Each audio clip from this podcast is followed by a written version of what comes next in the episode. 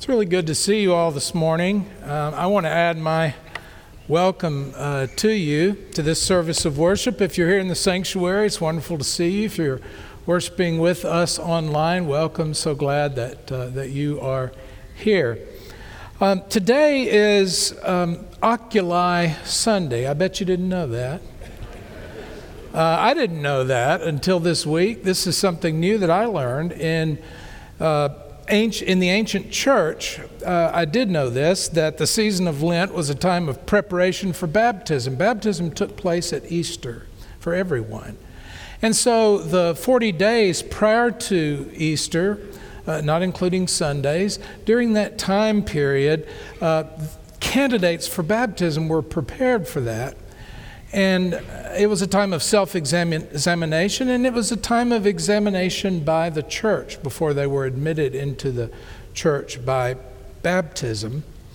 And the third Sunday in Lent, called Oculi Sunday, oculi is Latin for eyes, because the church had eyes on these candidates. But I want us to think about this Sunday in a little bit different way because, in fact, the whole season of Lent is a time uh, when it's not that the church has eyes on us, but we have eyes on ourselves. It's a time for looking in the mirror and really taking a look at who we are and remembering whose we are. That's the season of Lent. So, here on this Oculi Sunday, we're thinking about pride and humility. And the passage that we heard from uh, Paul's letter to the, the, first letter to the Corinthians uh, is the lectionary passage for this day and this year in the lectionary. The lectionary is a, a three year cycle of readings that we share in common with other Christians. And in this particular reading, uh, Paul is using the story of the people, particularly the story of the people in the wilderness, but the story of the people of God and the covenant with God and how God is always faithful and the people uh, are often unfaithful. And woven through that whole story is this issue of pride. Pride is really at the, at the heart of, of all of those struggles and issues that people have had in their uh, walk with God. And um, the early church recognized this, and by the uh, seventh uh, century, the church had said, okay, there are seven deadly sins. There are seven sins that are spirit killing, soul killing. And on top of that list, the one that they understood to sort of sum it all up, uh, and to be at the heart of so much of it is the sin of pride. Pride. Now, it is important to say that we're talking about unhealthy pride. Um, and Mr. Mark talked about that. This is one of those children's moments, by the way, when I sat there thinking, well, he's preached my sermon. really? I mean, we're not going to do it, but let's have the benediction and go home. But, uh, but uh, it, it, sort of felt that way. And one of the things he emphasized is this issue of healthy and unhealthy pride. I love, I'll, I'll always remember that there's healthy cholesterol and unhealthy cholesterol. And uh, that's, that's a pretty nice way to think about it.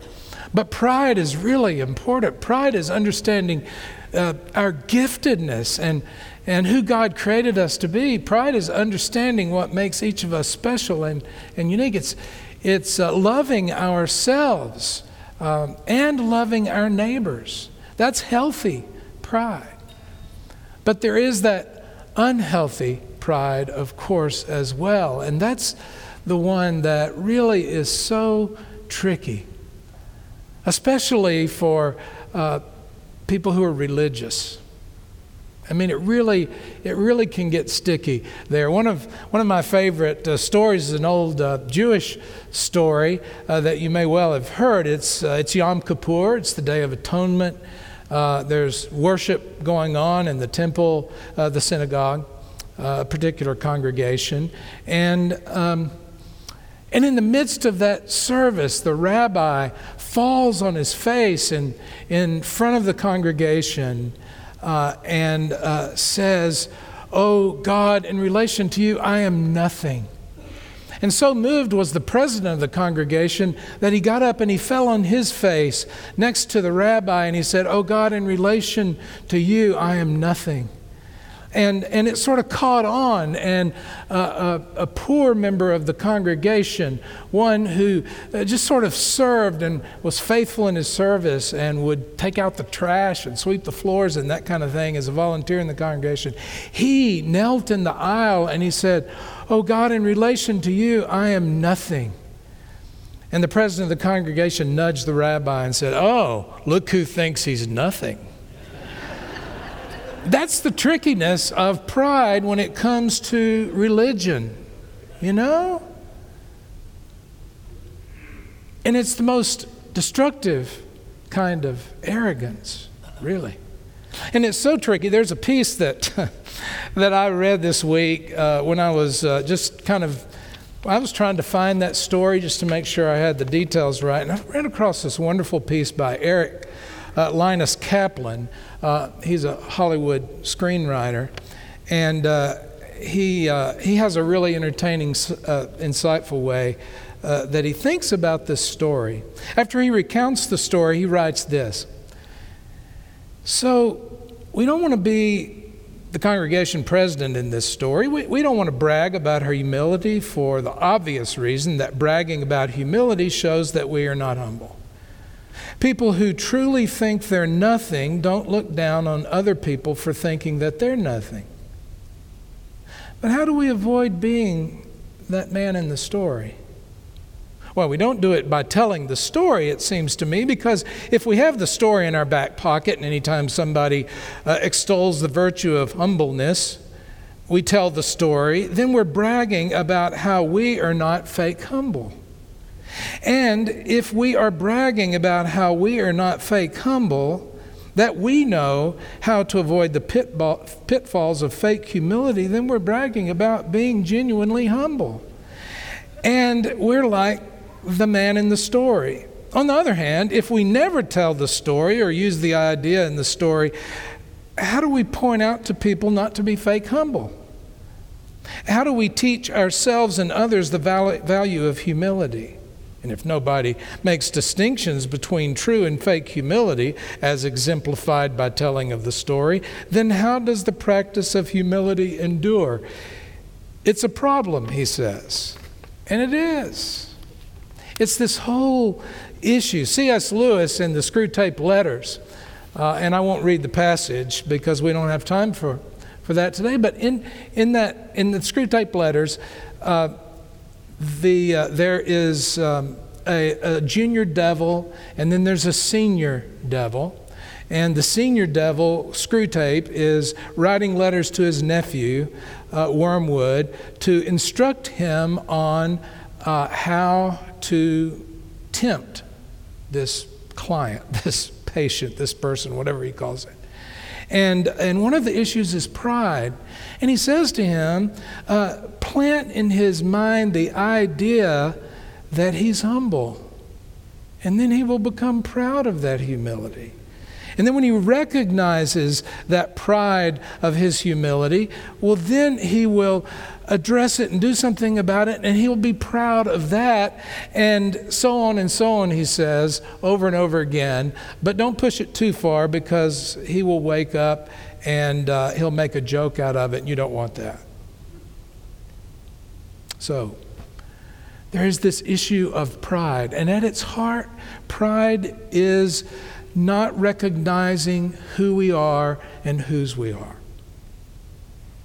Jesus told a story, the story of a Pharisee and a tax collector standing in the temple and praying. And, and Jesus said that the Pharisee, this very religious, righteous person, uh, stands up and prays, to him, prays with himself. It's an interesting phrase and the tax collector is standing way off. And he prays, Lord, I thank thee that I'm not like this other man, this tax collector. I'm not like these others who sin. And he goes on and and then the tax collector stands far off, doesn't even look up to heaven, and says, Have mercy on me, I'm a sinner. And Jesus says it's that person that goes home justified not the self righteous religious person. And so the danger of that kind of pride, that unhealthy pride, where we compare ourselves to others, is that it destroys our relationships with others. It separates us from others. We end up in our prayers praying with ourselves, as that person did. It's easy to fall into that. And it harms, pardon me, it, har- mm, it harms our relationship with God as well. It separates us, creates a distance between us and God as we have put ourselves in the place of God. We can be so full of ourselves that there's not room for God to be present in our lives. We can have the mistaken notion that we really don't need God, that we do just fine without God, that we're self made people. We pull ourselves up by our own bootstraps, as Mr. Mark said in his sermon earlier. And it's that kind of distance that creates this sin of pride. And it's God's grace that enables us to move from that. There's an old story that I love that really touches on this issue of pride, and it's a story that goes back to 1916 um, and the death of the emperor of Austria, the Hungarian Austrian Empire by this time. 1916, Franz Joseph died, and in a very traditional service, he was buried in a crypt in one of the churches in Vienna. And the traditional liturgy, which dated back centuries, is fascinating. Those carrying his body up to the door knocked on the door, and the liturgist inside responded, Who goes there? And the response was the Emperor of Austria. And the response from the liturgist I don't know who that is. Who goes there? He asked again. And the response on the outside of the door was the apostolic ruler of Hungary. The response from the inside I don't know who that is. Who goes there? And then the response Franz Joseph, a sinner and a child of God. And the door opens. So it's that kind of movement from pride to humility that we're talking about today, and that is possible for us. You notice the colors the color of purple representing pride, the color of brown representing humility, and the movement from purple to brown. We'll see it in the lighting, we'll see it in the words written here. As the stumbling block of pride becomes stepping stones into new life through humility. We're talking about a balance here. We're talking about a healthy way of looking at both of these things because humility is something that we have to understand as well. It is not being a doormat, again, as Mr. Mark said. It is not thinking less of ourselves in the sense of thinking that we're worms or that we're no good, that we're nothing. Rather, Humility is understanding who we are in relationship to God and in relationship to others. And there's a healthy humility as well as that unhealthy humility of low self esteem and thinking that we're nothing. But it's that healthy pride that can lead us to the healthy humility as well. There's a wonderful letter that Anton Chekhov wrote to his brother, the Russian writer wrote to his little brother. And it was in response to a letter that his brother wrote to him. And, uh, and I just want to read, it's a brief letter. His brother had written a letter to him, and he signed it, Your insignificant and obscure little brother. And Chekhov wrote this to his little brother Do you know before whom you should confess your insignificance? And then he answered, Before God, if you will, before intelligence, beauty, nature, but not before people. Among people, you have to show your worth. After all, you're not a crook, are you? You're an honest fellow, are you not? Well, then, respect the honest fellow in yourself and recognize that the honest fellow is never insignificant. Don't confuse coming to terms with yourself with recognizing your insignificance. Such wise, life giving words from an older brother to a younger brother, right? That shows the kind of healthy humility that is our gift from God and our gift back to God and to one another. An image that I like in thinking about this balanced way, this healthy humility and healthy understanding of pride, is um, the tires on a car. Um, you can have overinflation and underinflation, and neither are good. We can have that when it comes to our own self understanding. When on this Oculi Sunday we look in the mirror, we can have an overinflated or an underinflated view of ourselves. And yet, what Paul is calling those Corinthians to, and what he calls Christians to in Philippians 2 as well, is this balanced understanding that moves us from sinful pride to life giving, healthy humility. It's in that second chapter of Philippians that Paul says, with humility, consider, think of others as better than yourself. But he goes on to say, Have the same mind in you that was in Christ Jesus, who, though he was in the form of God, humbled himself, emptied himself, and became obedient, obedient even to death on the cross. Have the same mind in you that was in Jesus. Jesus was no doormat. But Jesus was humble a humble servant. Humility means understanding that we are children of God. And being children of God means that we understand who we are in relationship to others who are also children of God. It means that we empty ourselves. We make room for God to be at the center of our lives. We make room within ourselves for the hearts and lives of other people to be a part of who we are. Humility means that we are grounded. That's what the word literally means. It comes from humus, the earth, the, the ground. We are grounded. We are down to earth. That's who God calls us to be.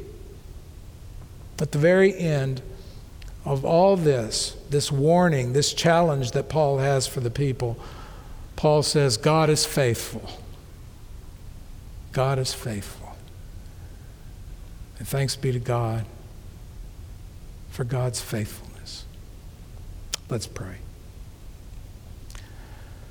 Our gracious God, great is your faith, faithfulness. We thank you for your faithfulness and that you have given us life. We confess that we fall into unhealthy pride sometimes. But by your grace, we can become grounded in you. By your grace, we can move from unhealthy pride to healthy humility. And for that we pray. And we pray it in the name of Jesus, who taught us to pray Our Father, who art in heaven, hallowed be thy name. Thy kingdom come, Thy will be done on earth as it is in heaven. Give us this day our daily bread, and forgive us our trespasses, as we forgive those who trespass against us. And lead us not into temptation, but deliver us from evil. For thine is the kingdom, and the power, and the glory forever. Amen.